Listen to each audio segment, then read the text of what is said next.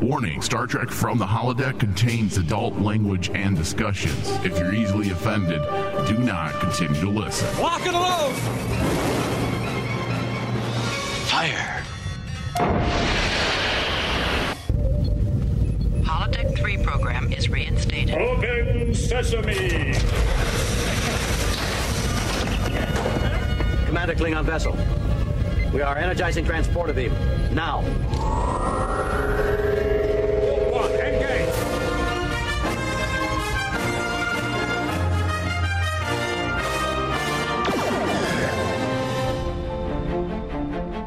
Right, hello, welcome everyone to Star Trek from the holodeck. This is the Discovery Edition, and I'm your host, Captain Michael Flores.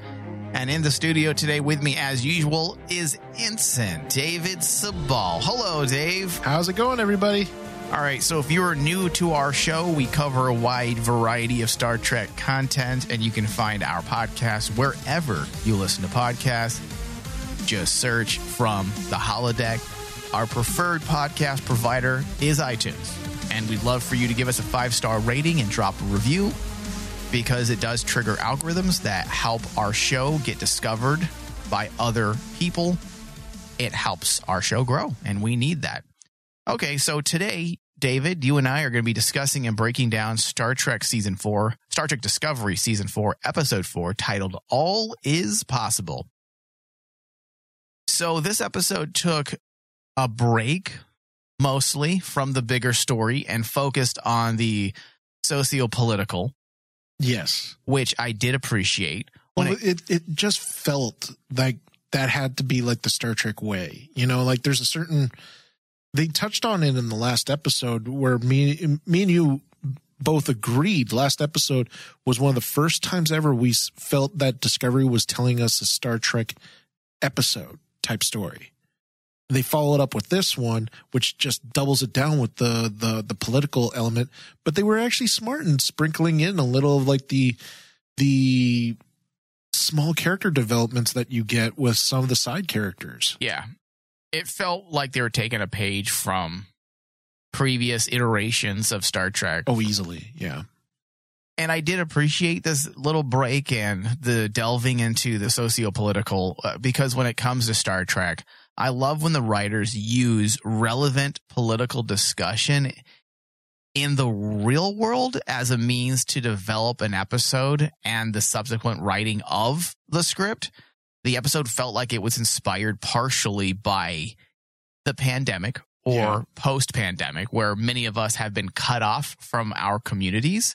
Much of our support systems have been severed, extended family, friends, religious organizations, community programs, cultural and ethnic organizations, et cetera, et cetera, et cetera. And there was also a statement being made about the recent growing divide in America felt felt uh, felt many other places as well, not just America, and how it affects communication, our lives, our communities, and society as a whole, and how all this prevents us from finding the common ground needed in order to move on and mature as a culture. Yeah. And how the beautiful thing do, it also was like the Kovich scenes. Now, my one of my favorite characters from like past seasons returns in this episode with Kovich, and some of the dialogue he says, dude, it feels like it's that atypical Star Trek character that's telling you, "Hey, this is what it's all about," and everything else, without There's- subtly poking you in the There, face there's subtext. there's subtext with, Yeah. with his dialogue and i loved it and especially in all of his scenes is where he's talking about like holograms it, it takes more than just holograms for a person to learn Yeah. and i'm like going how can you parallel that to today's world where people are so attached to you know the artificial way of meeting people Yeah, you're absolutely right. That there is a lot in this episode. yes a lot of good stuff. And I'll be honest, Dave, this episode actually made me reevaluate the season so far. And by doing so, I've noticed a more direct intent and purpose behind the socio political discourse. They are allusions to the issues of Brexit, which is, of course, the name that's used for the United Kingdom's withdrawal from the European Union. yes And despite what some of the naysayers are saying, this was an excellent example of Star Trek being used to dissect social issues and social anxiety. Yeah. I saw so many people bitching about this episode, but I feel like they are all missing the point. And by doing so, they're missing the excellence of the episode.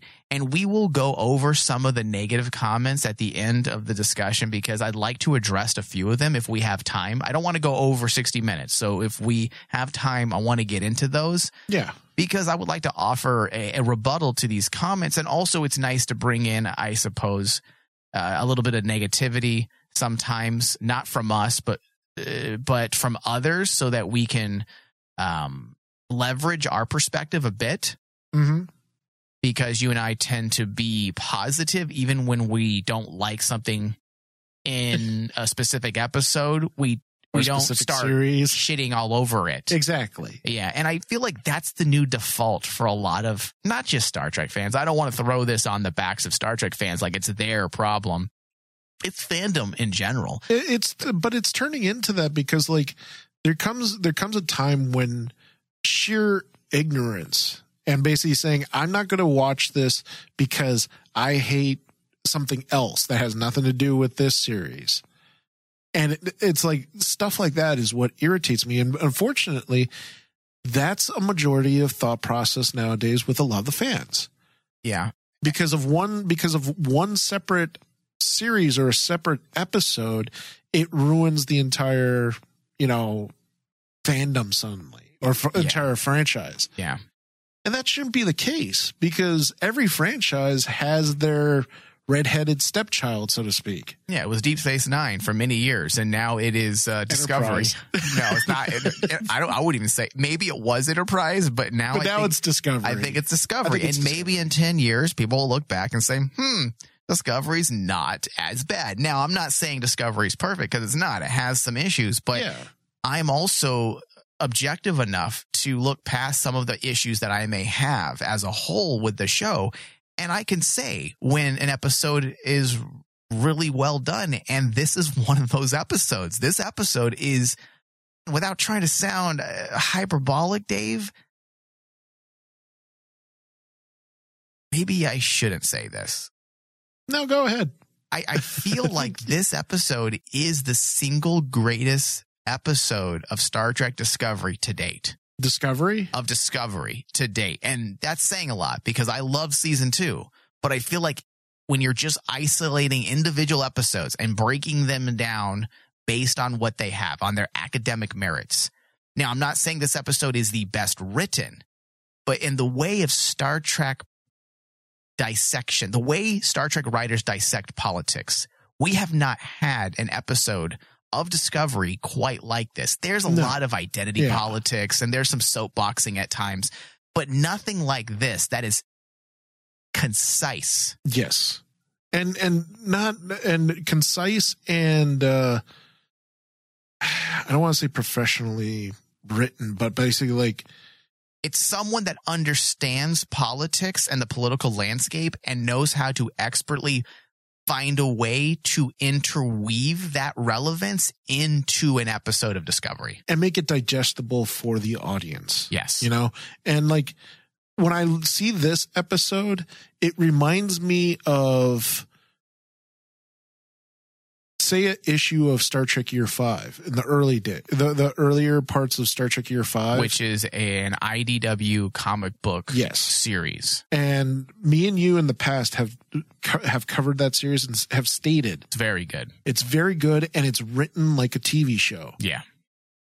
and it's written intelligently hmm and it, it I get the vibes of that in this I would agree.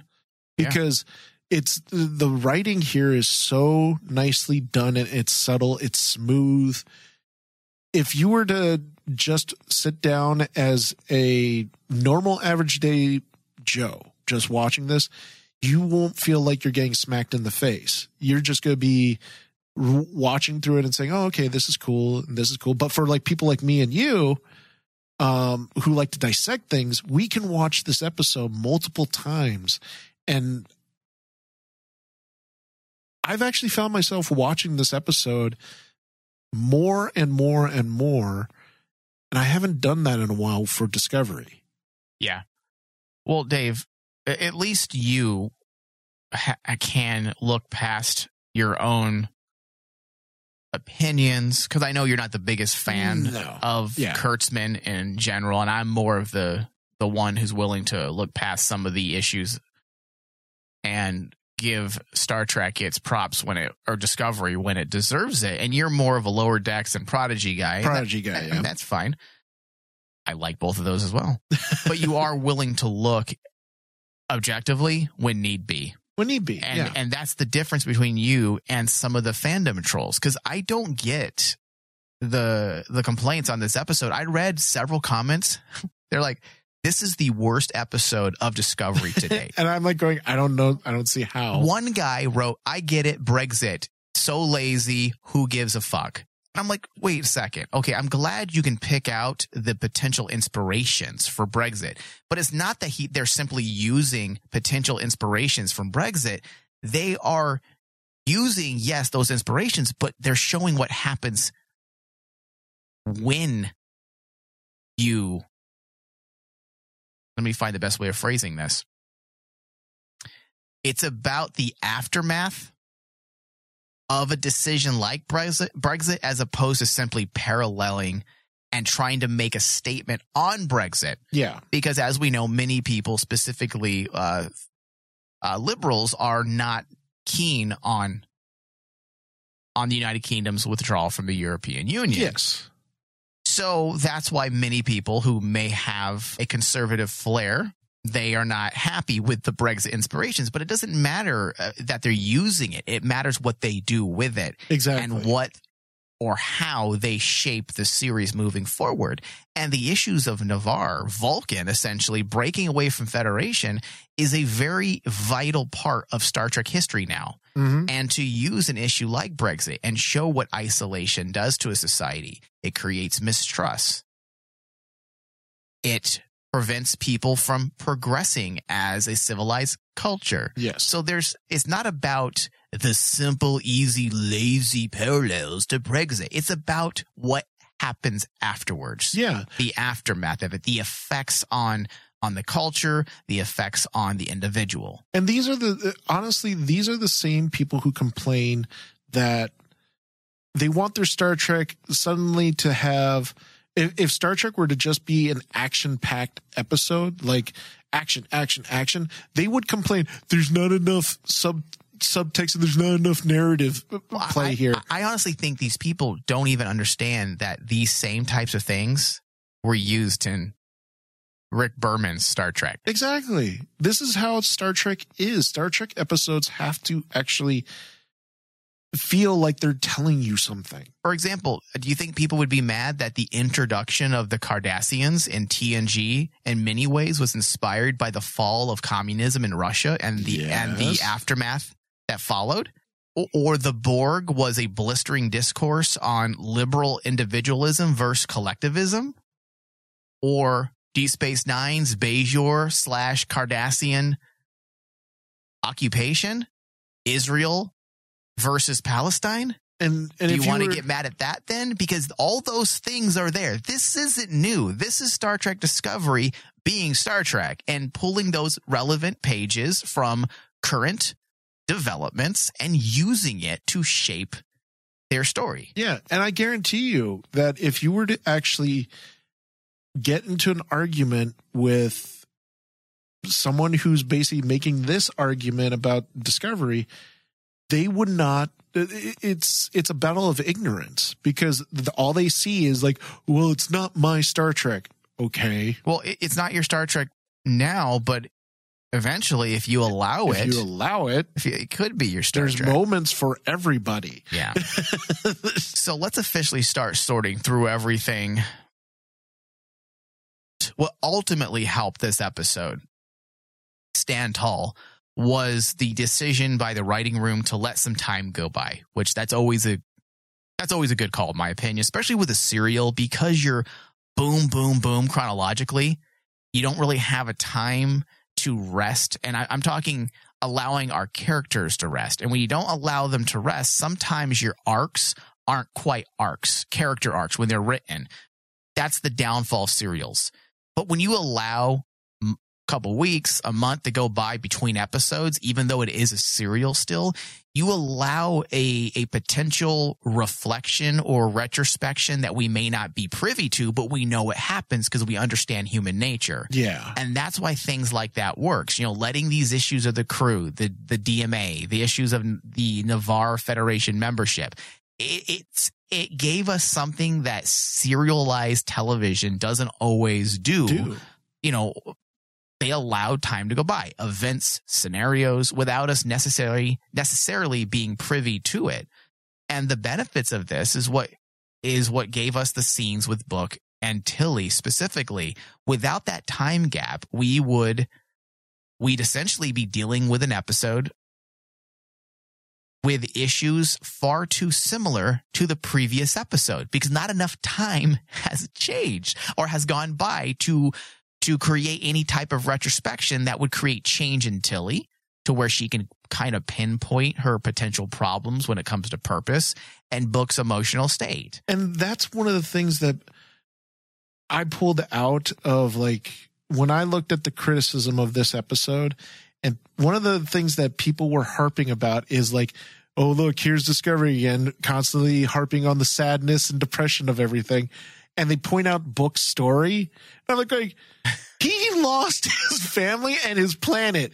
Do you really think know. that I, I, I after that, one I read episode, that, David. I think I read the exact same comment. he do you really think he's going to be all happy go lucky Well, suddenly the next episode okay, tell me if that's the same comment because underneath that comment, someone wrote, if Picard cried about being assimilated for five episodes after being assimilated, I would have, I would have quit watching TNG as well. First off, that is old school television. So certain things that were acceptable then, like Kirk falling in love, yeah and then the love of his life being killed. Yeah. And then he goes back to his timeline and acts like nothing has changed, even though moments prior he was devastated. yes Picard being assimilated, and then like two or three days later, he's fine. Now, yes, he's fine two or three episodes later, but that's a part of Picard that was always, always was a part of him, and then helped future writers shape stories around that. In fact, the series of Picard was based on a lot of those PTSD moments. or even taking it further the one that everyone likes about picard first contact Yeah. his whole story about the borg is right there He should have cried only for five minutes, Dave. yeah he should have cried and then the rest of the minutes. movie should have been this awesome Picard that was completely fun and fancy free. funny and fancy free. had no psychological issues. and it- was like funny because i saw a comment what era do these people want? Bewitched television? Do you Yeah. want the simplicity of 1950s television? Because go watch Nick at Nite yes or wait, TV Land. They're the ones that do it now, right? Go watch TV Land. Modern television is serialized. And because it's serialized, you're going to have people that start off with certain issues. And those issues aren't going to go away in the next episode because it's called serialized television. Television. If you don't like modern television, which has now been a thing for close to 15 years, go watch reruns of CSI from the 90s. Okay. like do i agree that basically there are moments when discovery does kind of go too much into the drama sure that can't be argued. It, That it- can't be argued. It does. We all But- we've all we've said as much. But when it comes to certain narratives, they have to stick to their guns. Yeah. And I'm sorry, a man who just lost his entire, not just family, Book should be fucking. his home, his home planet, everything about him, every, Listen, it's not- everything about his culture. Is nothing a little sex couldn't fix, right? Right, I don't trolls. think, I, right, I don't know. I don't know. I don't know. Maybe Burnham's not. Listen, I know what I would do if my planet died. My if my planet blew up, I'd be fucking Well, right, remember- right afterwards. Remember, Spock wanted to actually do that when when Vulcan got destroyed in in the J.J. Abrams movies. That's because he's awesome. because he had to repop- pop, uh, repopulate the Vulcan uh, Yeah. civilization. But like Come here, Uhura. for Book, it's like yeah, he's still gonna be like that. That's called that's called honest to god depression. Yes. See, listen. uh, Maintaining someone's emotional story arc is different than continually falling into the melodramatic. Yeah. And I am not against melodrama. Melodrama is what most TV is governed by today. It's a genre of television and film that used to be a it used to be a considered a female genre. I want to say in the 50s and 60s. It has evolved and become something entirely different. It's used for a lot of television, especially in this serialized era. And when people throw, listen, if you don't like that, that's fine. That's fine. But don't throw that on Discovery because Discovery is just writing TV how TV is written today. You can't expect them to write how TV how TNG was written. And by the way, all you you trolls out there who are shitting on Discovery and and you're saying you can't wait to Strange New Worlds because it's going to be episodic. Yes, you're right. It is episodic, meaning there's not going to be a giant connected myth arc, but there is going to be emotional continuity. exactly. That's exactly what the showrunner said. The showrunner said, we're not going to be serialized in the sense that every episode needs to be connected to the next. But when it comes to emotion, things that happen in a in one episode will matter emotionally to our characters in the next because that's more real life. That's grounded in reality. That's how life is. and it's it's funny now because like a lot of people automatically jump to well i just want to watch an escape i don't want realism i'm like going Then Okay. then watch anything directed by um Justin Lin, okay? exactly or Just- Michael Bay. Go watch Transformers. you don't Those have are to watch movies. discovery then just watch something else that is star trek that makes you happy Yeah, just don't just quit watching it. It's not your thing. It's not going to change. This is modern television. I'm sorry. If you don't like it, go watch um WKRP in Cincinnati. I don't know. Is that even what gilligan's it's called? island there you go watch gilligan's island Yeah. So, anyways, getting back on track, this break that we were talking to before we digress, this this br- this brief interlude that not interlude, um, the time gap. There we go. The this, time gap. This time gap. This break lets us get a slightly different perspective in a way that feels more naturalistic. It takes time to understand your problems, as I had said a few moments ago about Tilly and Book. Time is needed for proper introspection. And we saw this with Tilly and Book. Tilly specifically, uh, her trajectory, meaning where she'll be by the end of the season, has changed completely. Her desires have changed. Her experience on board the Discovery and the recent universe splitting events has caused her to look inward and question her purpose and intent. What does she want to do with her life?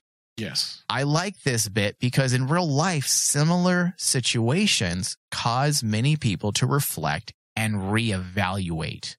When big life changing elements, aspects disrupt our life, what do we do? Do we continue on as if nothing happened? No. Most people, the wise person, will sit and reflect. And typically, due to a type of existentialism that sometimes grips us and takes over us when life changing things throw our life through a loop, we are willing to reevaluate decisions we've made. yeah And I feel like that's why Tilly's story really popped for me in this episode. oh yeah uh, The, this introspection has shown Tilly that she no longer needs to do things that weren't meant to prove her mother wrong. yes I thought that was a great aspect of Tilly's characterization and overall character arc because this is something that's governed her her storyline since day 1 the issues with her mother now with her mother 900 and some years in the past no longer a factor she can now do things for herself And it, it brings into question even further with that scope of that question. Well, what the heck is my purpose then? yeah And I love the fact that that's when they decide to reintroduce Dr. Kovich into the story. And dude, he is the perfect foil for a type of story like this because his straight lace, this is the reality, this is this is how it is type of dialogue works great in dealing with a narrative that you have a character asking themselves, well, what the heck is my purpose? I don't know what to do to follow my quote unquote dreams. Right. And Well, listen, it, your goals, when you are forced to travel 1,000 years in the future or 900 and some years into the future, and everyone you've ever loved is no longer alive, everything you know is not really relevant anymore historically. You're going to have these types of problems. Exactly. You're, you're going to want to make some changes. If you don't, there's something off about you. and, and think about it this way also the narrative of discovery tilly started this whole journey since season one as a character that basically wants to become a captain right well she's gone on that route but there's two other people that are highly more um capable of Highly more. are highly hi- uh, are more Just get rid of more. are more uh, well they're highly capable There you go. compared to tilly in being a captain such as burnham and saru Yeah. so that that process of her brain probably is like going well i can't go that route Right. okay well what about if i become an engineer well that's why we have stamets and Right. janet reno Well, she's trying to find her place and her purpose. and she's trying to find her place and purpose. And I love the fact that it's come full circle in in season four with Tilly, and now we're seeing this new avenue that she's gone. Now I I'm not happy with the fact at this point, in my opinion, they've written Tilly off the show. Hmm. But we'll see. we'll see. We'll see. I I have a different thought, and I'll share it at the end of the show. Okay. Yeah. Because like I see the potential of of where they're gonna possibly bring Tilly. Mm-hmm. but I wish she didn't have to leave Discovery because because her dynamic and her chemistry with everybody else has been the one really galvanizing force in this cast that brings everyone together. I feel like this is just that standard restructuring that we get a lot in in the fourth season of Star Trek. It feels very similar to like when Michelle Yeoh left.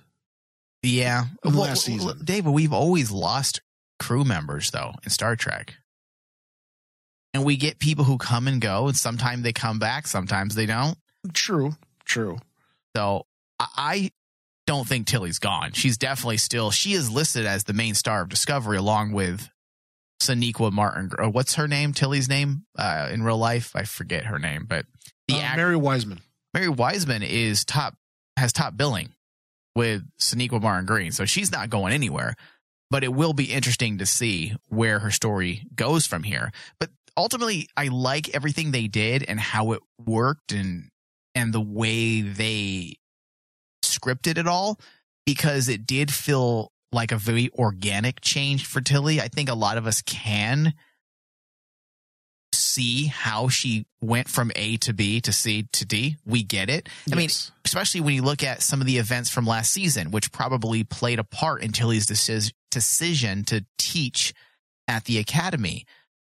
We can't forget what happened last year. It would make sense for Tilly to have lost complete confidence in her ability to lead after losing the discovery to the Emerald Chain. Yes. You don't think that it, that didn't play a part in her wanting to be a captain? She probably doesn't feel like she's qualified. Yes. She lost the ship within a matter of minutes of having command. This was another reason why I liked what they did with her in this episode. By pairing her up with the cadets, it gave her a chance at redemption as well as brought her purpose into focus Into focus, yeah. because Tilly's scenes were will were dual purpose. Not only did it move her story forward, but it gave the writers an in to make a statement on once again current social political landscapes or our social political landscape by using the cadets as they did the writers made an observation on the heightened political environment we have been living in over the last several years and the dangers of holding on to parochial views of others that are different from ourselves. Yes. The idea that Starfleet and the Federation must refrain or retrain their officers to not view each other as others or to subscribe to the notions of in group versus out group. yeah. That is classic Star Trek, by the way. Another aspect from the Gene Roddenberry, Rick Berman playbook. Oh, easily. Th- that's yet another reason why this episode works so well because now we have comments on the inability to find common ground amongst people who we should find common ground because we do have a lot in common. That's why the entire Ni'Var thing popped at me, popped out at me. That's why this aspect popped out at me because we as a society, Dave, we have more in common with each other than most people want to admit. Yes. For the most part, we all want to live our lives as we want to live. We want to have access to good health care. We want to have uh, money to pay our bills and to feed our families. Those are the basic core things that everyone wants. That is a major reason why we should come together. That is common ground in the most important of ways. So when Star Trek pits these cadets against each other and shows that you guys have more in common than you even know. The the what's the name of the orange species or the green species? I always forget. Orion. The Orion uh, cadet. The fact that his father was an activist, Yes. you know, and was pushing against what they were doing to other people, the slave trade. That's common ground. But if you don't communicate with each other, how are you supposed to find that common ground? Exactly. And lack of communication is a major issue right now in our society. Oh yeah, and that's what it was. uh, It was really interesting to me that I, the more this episode went on, the more I got into the story of the cadets with Tilly and Adira, because honestly, th- story narrative wise, that is the most interesting story right now when it comes to the Star Trek universe where they're at.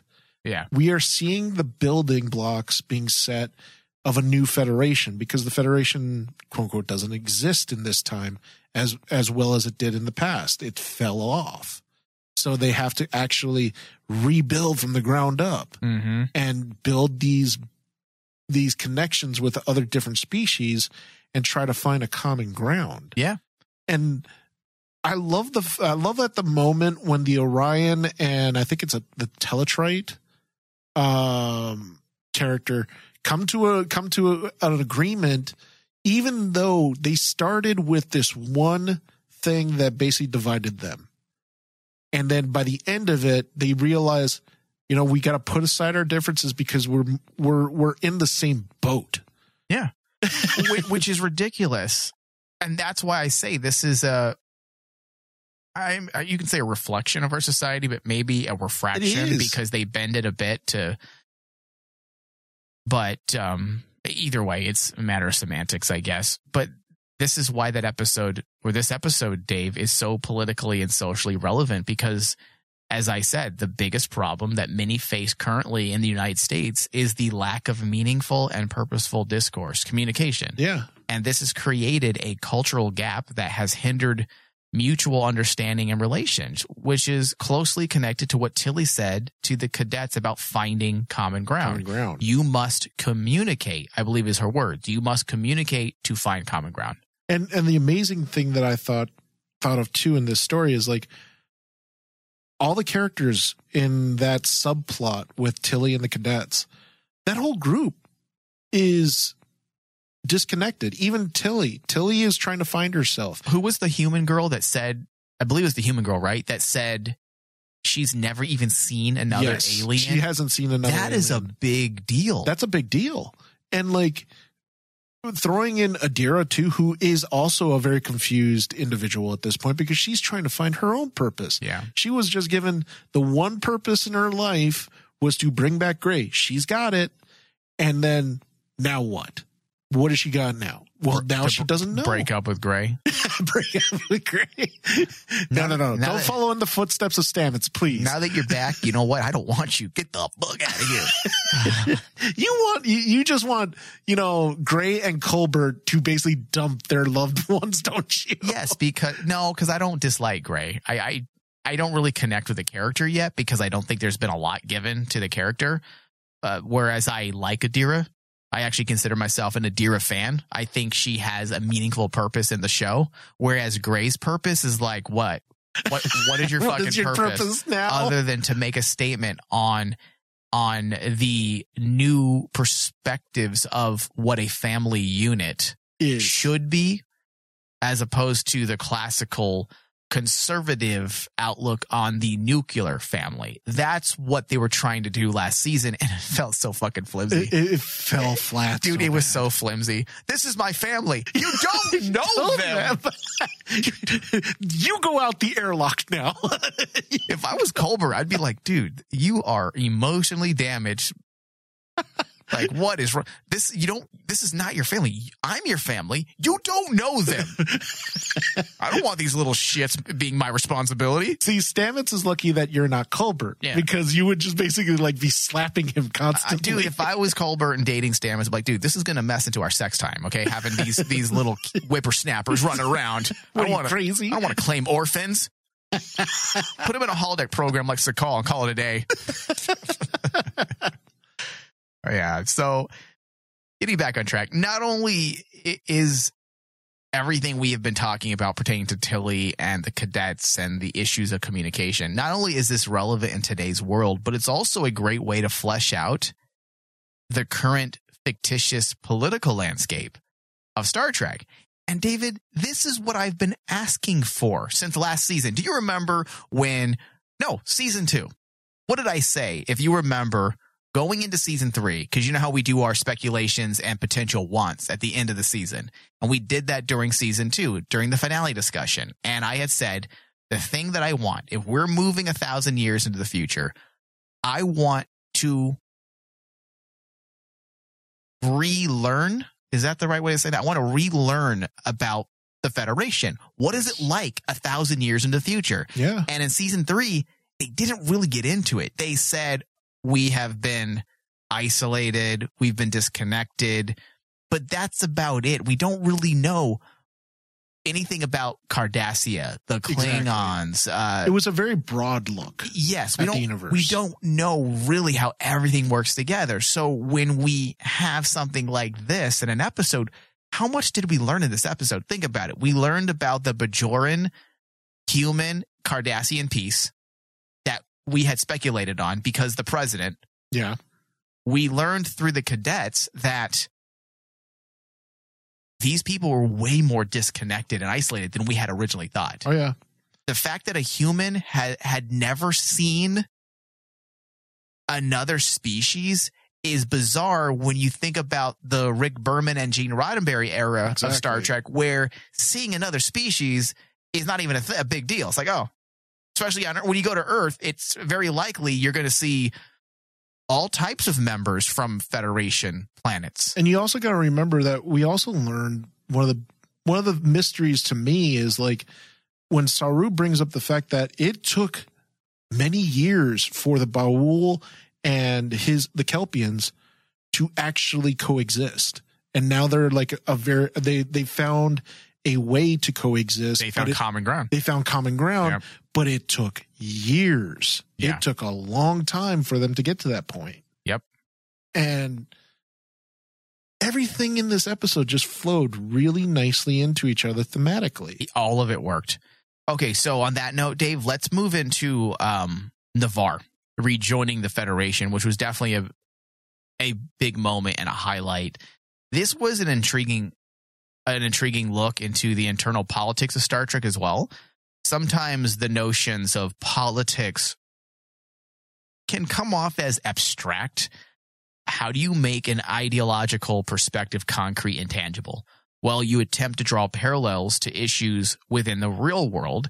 And in the case of Star Trek, they've also got to make sense within the world of Star Trek.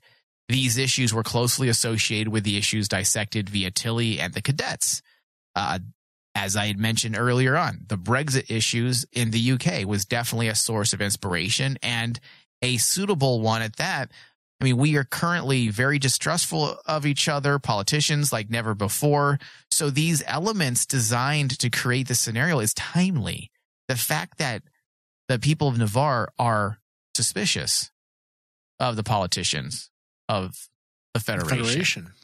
But despite you know political discourse, what else can be derived from this? We get components of classical liberalism being used to create this buffer. Uh, Burnham's suggestions to create an independent committee to conduct reviews of all member worlds is partially an idea from John Stuart Mill's thoughts on liberty, which John Stuart Mill was a renowned philosopher, uh, where he offers various ways to protect individuals from overreaching political powers. Yeah. And this is one of them. It's it's basic it's basic government education that we're getting here because it's like, you know, there's a reason why we as a nation created Congress. We created the Senate. We created protocols. Yeah. Of why it so it doesn't just fall on one individual. Mm-hmm. It has to go through committees. It has to go. And yes, nowadays that becomes a parody nowadays because people like look at it and says, "Oh, look how messy the judicial system is, and look how messy our political system is." Bureaucracy gets in the, the way. bureaucracy gets in the way sometimes. Yes, but there's a reason why it was placed here, and like. I thought that was a very smart way of actually just showing that there's a reason why we put bureaucracy in positions. It's so that everyone can find a common ground. Yeah. Sometimes you need the talking. It does get in You the way. It clutters things. But yeah. So I like that. I thought the moment she suggested that, I'm like, that's from John Stuart Mill's thoughts on Yes. liberty. Yes, it you know, ways to protect yourself from overreaching governments. And think about it. I mean, John John Stuart Mills. The I remember studying that the the thought process of like how the government works in college about that, and it came down to a simple I, simple thought process. You do not want just two parties looking at each other, yelling at each other back and forth. No, you do this, you do this. You need that third party to basically say, "Hey, compromise. Here it is." and that's why we have the system that we do Yeah. and it's it, it's so telling nowadays especially when you look at our political landscape now how basically it's you're either on one side and the other everyone keeps saying we need to find an equal equal footing but no one's really becoming that third person you notice Mm-hmm. it's either i'm standing on the left or i'm standing on the right It's ex- we're being governed by extremes. Exactly. Yeah. And that's not what that's not how government should work. Yeah. Dave, again, an- another reason why this episode was was good. Exactly. Now, this whole idea of needing a buffer can create some issues as a Star Trek fan because we like to believe that the Federation is trusting. You know, the, this is utopia. Utopia. Now, normally going with that line of thinking, because I listen, I know some of the Star Trek, I do agree with some of the Star Trek trolls, their idea on Gene Roddenberry's vision. I get what they're saying yes. but it's also a matter of perspective. I don't feel like the writers of Discovery or even the writers of Picard are shitting on Roddenberry's No. views. I feel like they're reworking it and recontextualizing a bit in order to fit modern television, also as a way to keep telling relevant stories. Now, normally I would be against this notion for Star Trek. The idea that you need a buffer, an independent committee because the Federation can't be trusted. Normally I would be a little miffed by that because the Federation is supposed to be God, you know, Mhm. supposed to be the the epitome of the evolution of human society. And we know Roddenberry's view on his utopian vision for Star Trek. We all understand that. But this works because we get to witness as the viewer the actual restructuring of this utopia. Yeah, because like there there was a Trek historian that actually brought up the idea of Roddenberry's utopia. And one of the things that they brought up is the utopia does not last forever. It goes and ebbs and flows. And it takes You have to- work to maintain it. You have to work up to utopia. Yeah.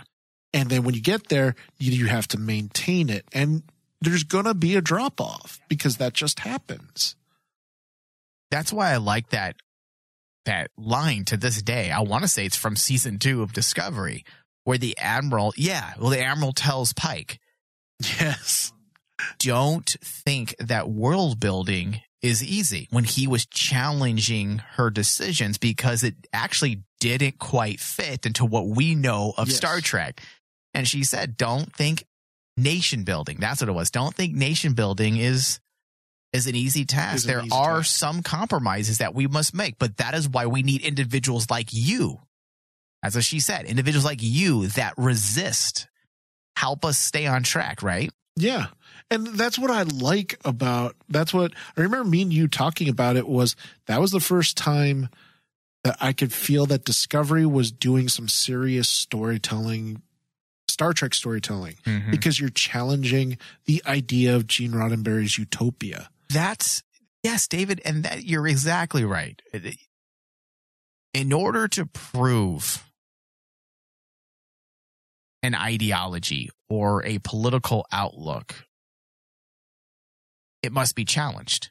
If no one challenges you, then it cannot be proven as factual. Exactly. You have to be challenged. And that's, I, I keep saying this.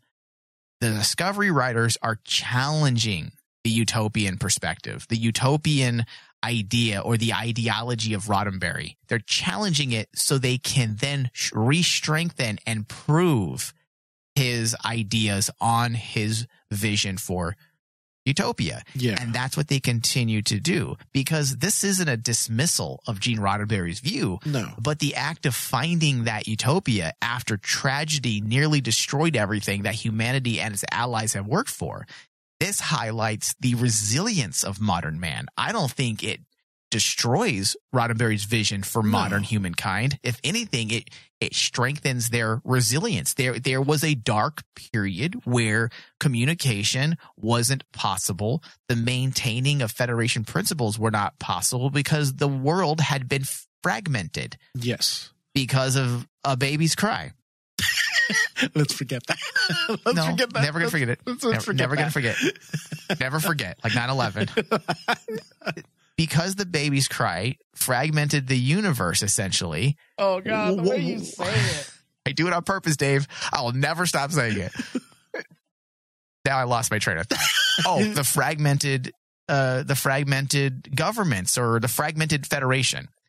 Of course there's going to be challenges. Of course there's going to be uh fear. And what what what does fear do? Fear drives up prejudices. Yes. Fear drives up um, the the want or desire for xenophobic tendencies. It's it's what happens. The entire universe was destroyed essentially. So what do you expect? But now that there's a way out, we see the resilience of humankind, and that, in my opinion, strengthens Roddenberry's view Yeah, of because we- utopia. We get to see the building up to utopia now. Yeah, and we're not de we're not de-evolving. I say we, like we're a part of Star Trek, but I mean humankind. They're not de-evolving. They they, they have they are still an, evol- an evolved species. They and I wouldn't even say they lost their way. They didn't have a way. There was nowhere to go and nothing to really do. Yeah. So now here we are trying to rebuild what was lost. And the people are still the same. They still are an evolved species and they want to do better and and find what was lost. So I do not believe this is the writers shitting all over Roddenberry like like the trolls will have you believe. Yeah, like so much criticism there is now for Discovery. Yeah.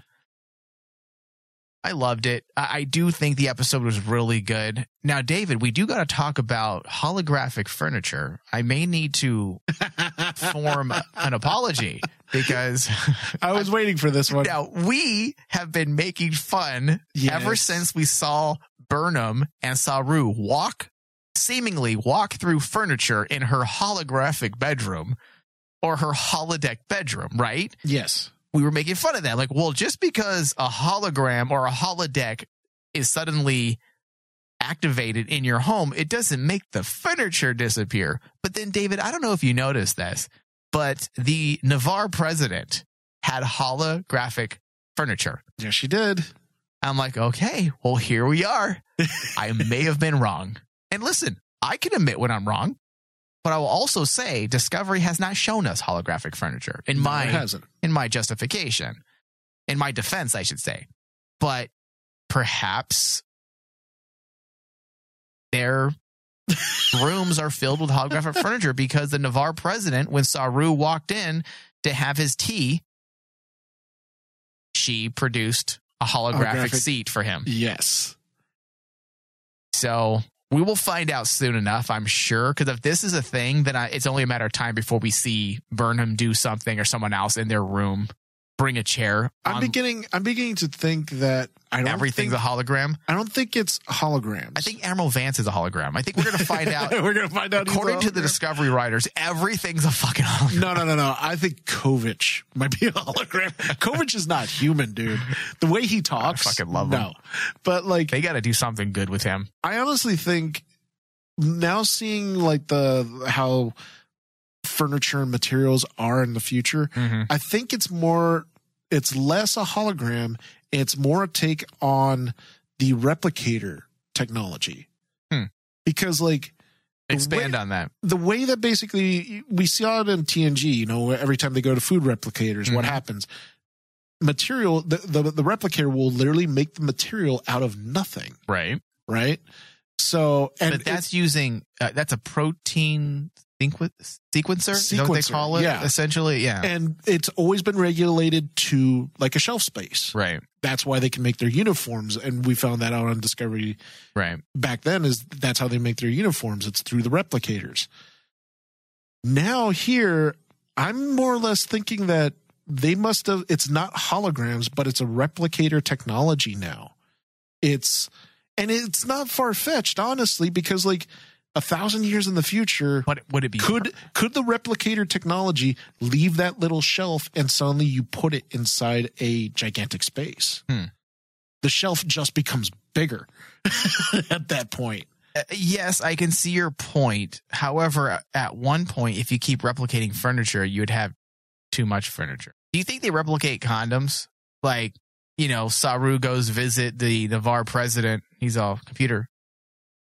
Well, remember when you know the we saw it in lower decks about cleaning cleaning the holodeck right. area, and they pull out a gigantic, you know, steaming green tube. Give me a condom, Earl Grey, Earl Grey. Make it flavored. flavored for her pleasure. Flavored for or or him. I'm not listen. I'm not biased. Well, listen, I like the ladies, but I'm just saying in general. I'm playing a part here, character. so stupid. Okay, so David, anything else we need to cover? Because I think we pretty much hit it all. That's why I like this episode because there's a lot to talk about, and yet There we is. really zipped through it because it's so concise and well written that everything is there. Everything feeds right into the next. everything as a Star Trek fan that you need as a Star Trek fan is in this episode. Yeah. It's it just comes down to honestly not listening to the criticism out there and actually as Star Trek fans, you got to ask yourself, what is it that makes Star Trek to you? Yeah. Okay, Dave. So we are running out of time. We have about three minutes. So let me briefly get into some comments here. Okay. I'm going to go to the comment section on IMDb because that's Oh, always no. great. Okay. do you know what the average rating is for this episode in IMDb? I'm going to say Don't look, just guess. I'm going to say a 6. 4.9. Really? No. That, that makes no, No, no, sense. no. That's basically 50%. yeah, no. It's not a 50% episode. not even listen let's say they were being they were trying their hard. Let's say these trolls were trying their hardest to be objective. At least a six. If you just don't like discovery because it's not your thing and you refuse to look deeper into the episode and what it's saying or you know look, and you refuse to look for its academic merits then okay a six. Maybe a seven. But a 4.9 Yeah, no. Th- That's that that is that is just being a dick because is. that that is completely subjective. All right, so let me read some of these.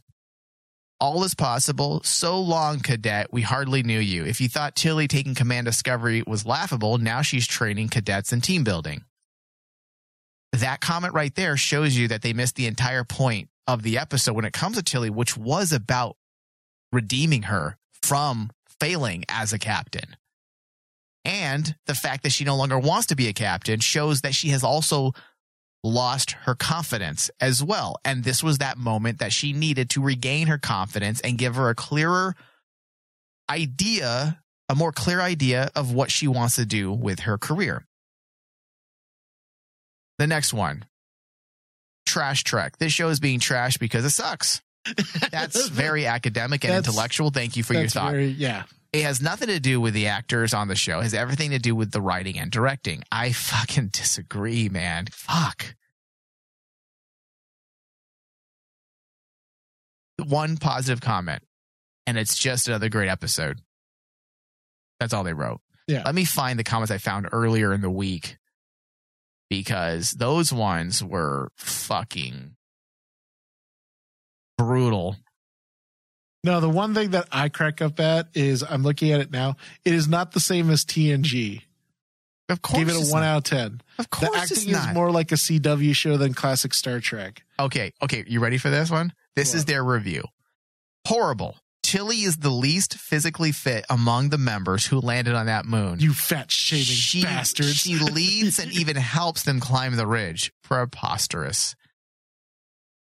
Just because she's overweight doesn't mean she can't fucking run. yeah.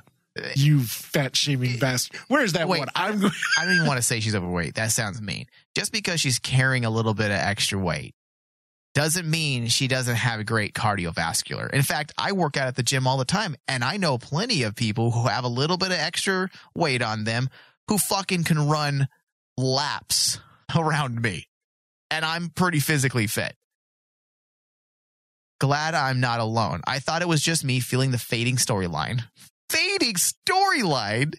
Are these people not are they, do you think these people are like kind of mentally checked out because they're just worn out?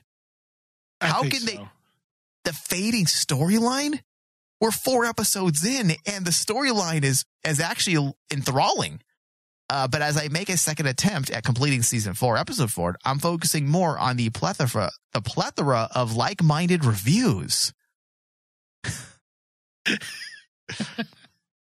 where are the cool characters the worst episode of discovery and contemporary star trek where have all the characters with light and shade gone what What?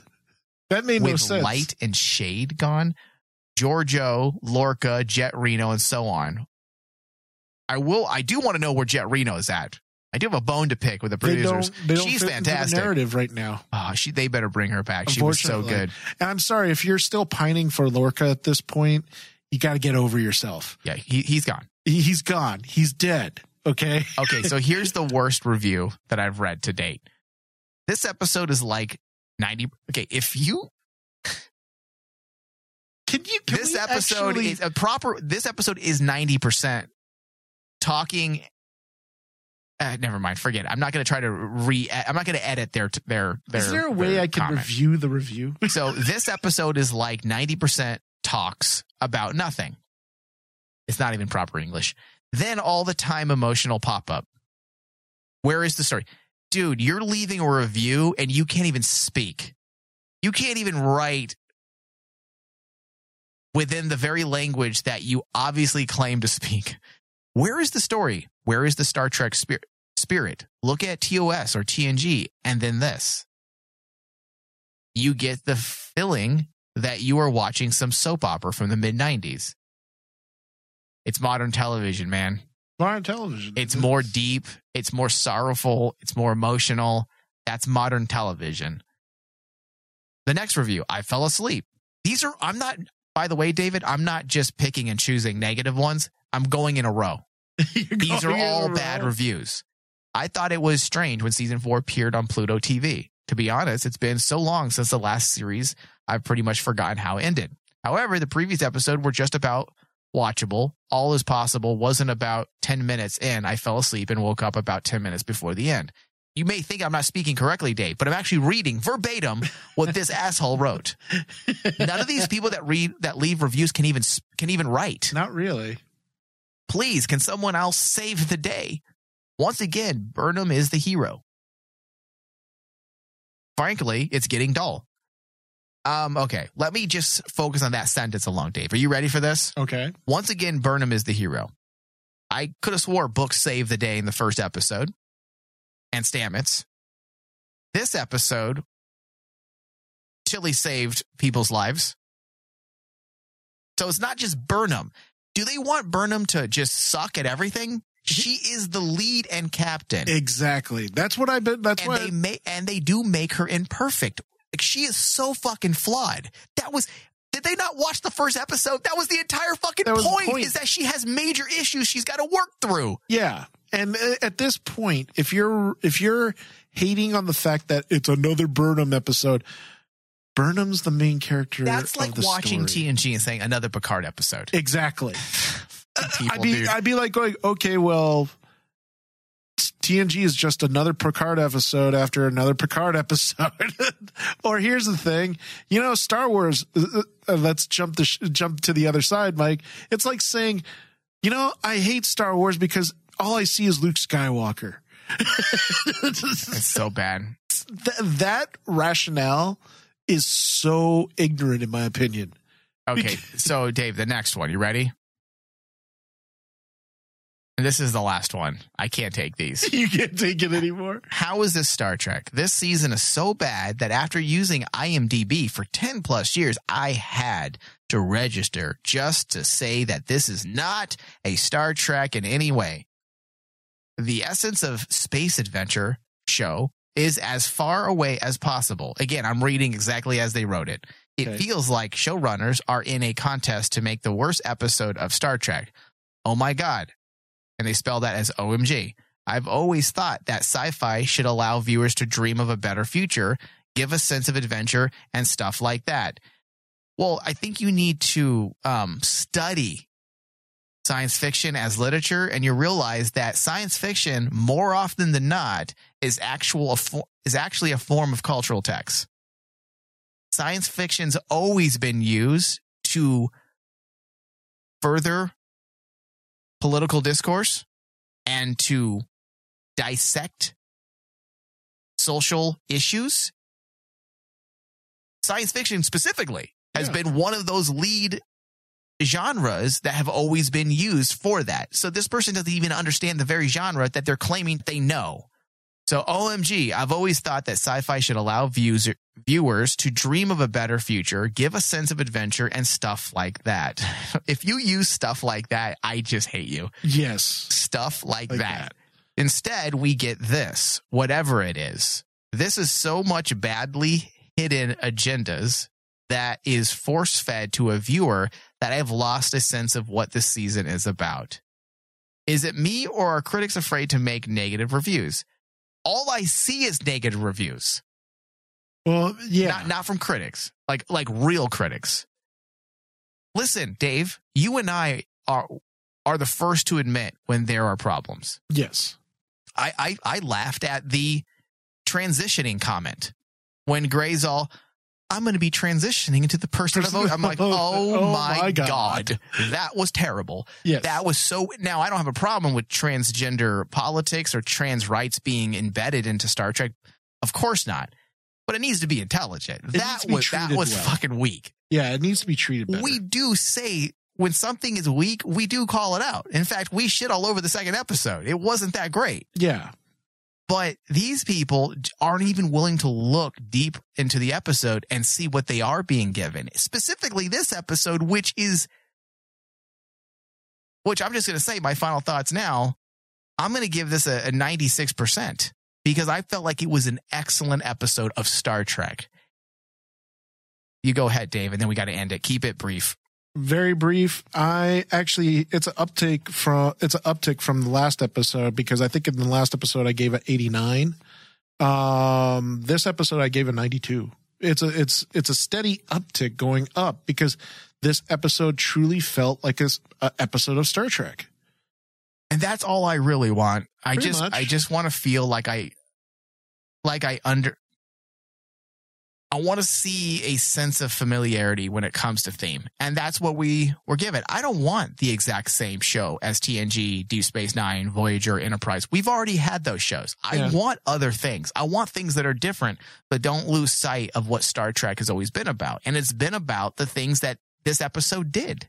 Yeah. And th- that's the thing is like most of the What did I say again? This episode 97? yes, Yeah. a 90 Yeah, I think you gave it a 96. 96, that's right.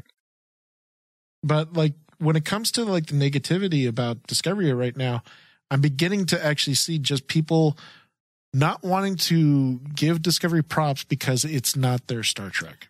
Yeah. And it's kind of like, well, I can't help you there. These are the same people that shit all over Deep Space Nine, Yeah. and Deep Space Nine ended up being one of the most relevant Star Trek series of all time to this day. Yeah. It's one of the most politically relevant Star Trek shows. And I'm sorry, the the one thing that basically I've also seen a lot is people clumping Discovery in with Picard. And you can't do that. No, Picard is a dumpster fire. That's a dumpster fire. that But That Discovery has has a lot of nothing to do with Picard. no, so no. it's kind of like you can't bring your hate from Picard over to Discovery. yeah, that wouldn't be fair. That wouldn't be fair. All right, so let's close out the show. I want to thank everybody for listening. Make sure you check us out on Patreon, patreon.com slash Rain Man Digital and pledge $3 a month or $5. With a $3, you get the behind the scenes tier, which will give you access to all of our pre shows that we do pretty much before every single Star Trek discussion. And we do a show that's pretty much like these shows here, but it's more casual and we go through Star Trek news, things that we don't have time to get to in regular shows. And we get into some deeper topics as well from time to time. Also, with the $5 tier, you will gain access to all of our additional podcast, our full podcast discussions that we do exclusively for Patreon subscribers. And in that discussion, we get into all types of different things uh, pertaining to Star Trek, uh, the politics of Star Trek, um, Philosophy. uh, the the philosophy of Star Trek. We get into a lot of it. In fact, this month before December closes out, we will be doing a discussion on the new ongoing Star Trek comic, the Mirror Universe Wars, I believe is what it's titled. Yep. And we'll be do, sharing our thoughts and doing a breakdown on that. And that will be a part of our $5 tier. So you definitely want to check that, check that out. Patreon.com slash Rain Man Digital. Thank you, David. Thank you. Live long and prosper. I couldn't help but notice your pain. My pain? It runs deep. Share it with me. End simulation.